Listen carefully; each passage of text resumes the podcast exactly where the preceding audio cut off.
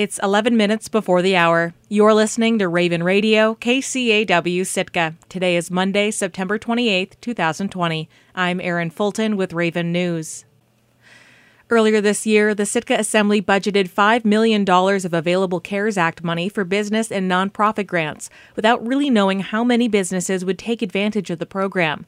The application period closed last month, and on Thursday, the Assembly had the opportunity to take stock of how much coronavirus relief funding is left in the pot. City Administrator John Leach said they had around $2 million left over from the first round of business and nonprofit grants. Add that to the remaining funds from the city's utility subsidy program, and the Assembly has around $3.8 million left to distribute to Sitkans. Leach and the CARES Act working group recommended that the assembly put 3 million of the leftover funds towards another round of business and nonprofit grants, this time with a $50,000 cap per organization. And the entry requirement for revenue loss is at 40% year over year. Because, like I said, we want to target the businesses that had the, the most impact um, and then, again, are going to provide the most. Uh, economic impact back to the community if we're able to to assist them. Nonprofits must report 25% in revenue losses in order to qualify. Leach said that although the money for both businesses and nonprofits would come from the same pot, only around 15% of the money should go towards nonprofits, since nonprofits make up around 15% of the local economy. Member Valerie Nelson said she'd rather see another round of utility subsidies for Sitkans instead of more support for businesses and nonprofits. I, or my preference is that we um, have anything we have left over to go to the people. Member Richard Wein agreed with Nelson and said he'd like to see 2 million for businesses, 1 million for utilities, and 800,000 to the school district as long as the district returns the recently transferred secure rural schools money. That funding has fewer restrictions than CARES Act funds and can be used by the city for road and infrastructure improvements.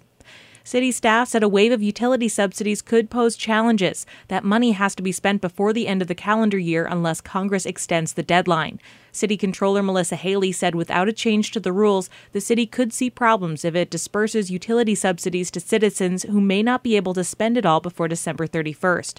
Kevin Mosher, who is on the CARES Act working group, argued that the Assembly should just go with the presented plan we don't have time to redo all this stuff. I mean, every little thing takes, you'd be amazed at how much work it takes just to do one little thing. I'm just asking that you would consider just scrapping all these ideas and go with what we've presented. Steve. That's my, my two cents. Ultimately, the Assembly voted to allocate $3 million toward another round of business subsidies on a 5 to 2 vote, with members Valerie Nelson and Richard Wein opposed the Assembly approved uh, the leftover $800,000 for another round of residential utility subsidies and added another $200,000 that the city originally set aside for a day shelter for unhoused people. A request for information to find a party that would be interested in operating a shelter received no responses.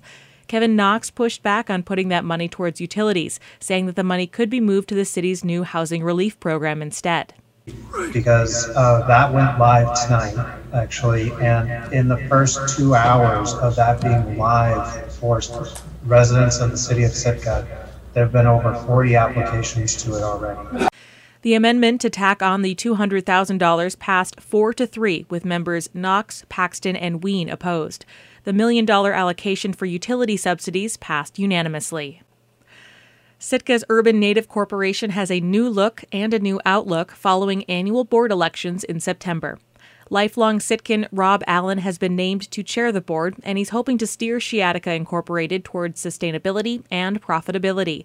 KCAW's Robert Woolsey reports. Rob Allen has been regularly appearing in the news since he was tapped in 2015 to take over management of Sitka Community Hospital, which was edging close to insolvency.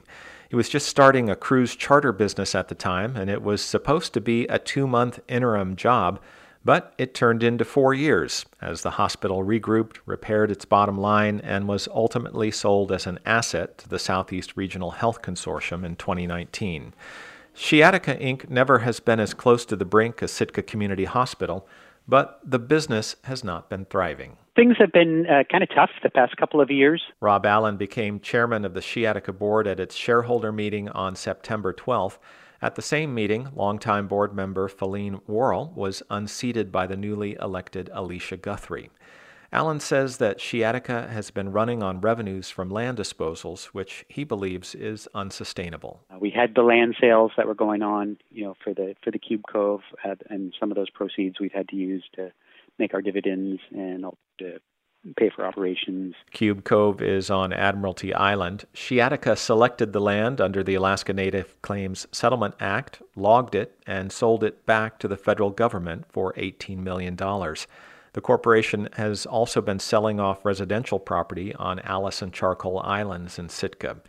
Shee Atiká's remaining large landholding is at the head of Katlian Bay, where the state is currently building a seven mile extension of Halibut Point Road. Allen says planning for the Katlian Bay site is going to be drawing the board's attention in the coming months. That we definitely want to take a longer term view uh, on those projects so that they're successful and they fit in with, uh, you know, with, with what we want to accomplish and what shareholders I think would like to see up there. Katlian Bay is a promising site for tourism development, but its road connection and deep waters create other opportunities as well, especially in the realm of so called 8A contracting. The Small Business Administration runs the 8A program, which connects Native owned businesses with government contracts. Shee Atiká operates three 8A subsidiaries a technical and engineering firm, Shee Atiká Enterprises, in Orlando, Florida, a ship repair company called American Marine and Technical Services in Philadelphia, Pennsylvania, and a cybersecurity IT firm in Montgomery, Alabama called Alaska North Star Resources. Allen says this latter firm is Shee Atiká's largest, with about 45 employees. He also says that the 8A contracts represent the best short term opportunity to get the corporation back on track. So that that's exciting. Um, like I said, we've, we've been getting some, some good contracts, and we have some propo- proposals in that we're watching very carefully we're expecting that area to, to continue to grow and hopefully to pr- provide some opportunities for potential shareholder hire. Allen says that Shee Atiká's 8A companies could be part of the long term strategic plan for Katlian Bay.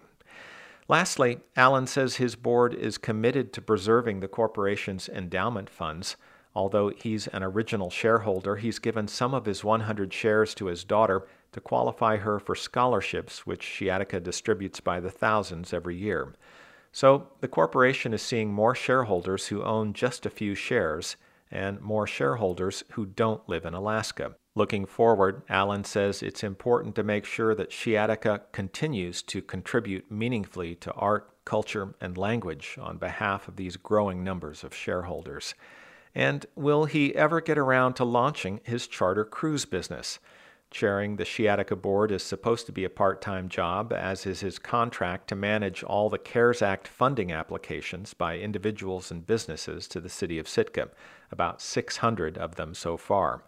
Allen is a graduate of Harvard and the Kennedy School of Government, but he was practically born on the water as a member of Sitka's Allen Marine family.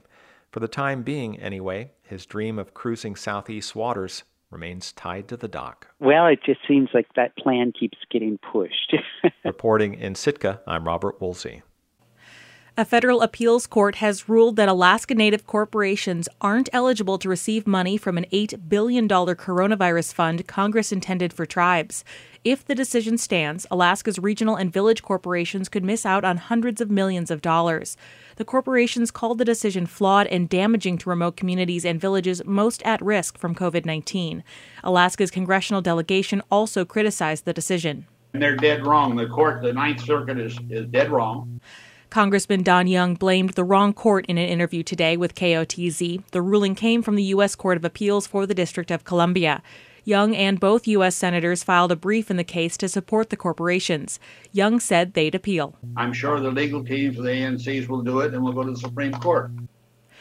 The decision is a win for tribes, including six Alaska tribes that joined a dozen from the lower 48 to bring the legal challenge.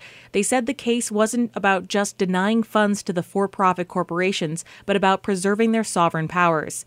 The $8 billion fund was part of the CARES Act. The case turned on the way tribe was defined in the CARES Act.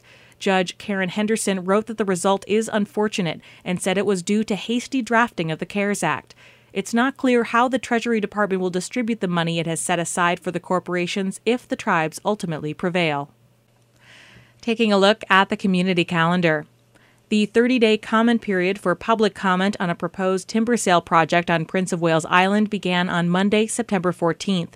The sale includes up to 42 million board feet of timber from about 3,000 acres of forest over the course of 5 to 10 years. In addition, the project calls for the construction of nearly 3 miles of new National Forest System road, 11 miles of new temporary road construction, and reconditioning of more than 35 miles of existing roads. Written comments can be submitted online following a link on the community calendar posting. You can also contact the Thorn Bay Ranger District for more information. Their number 907 828 3250. Applications for free and reduced price meals for students attending the Sitka School District are available at schoolcafe.com. Parents are encouraged to apply online. Households eligible last school year need to apply each new school year. Questions about the school lunch program can be directed to Leslie Young at 966 1249 or lunch at sitkaschools.org. I'm Erin Fulton, and this has been Raven News. This is Morning Edition.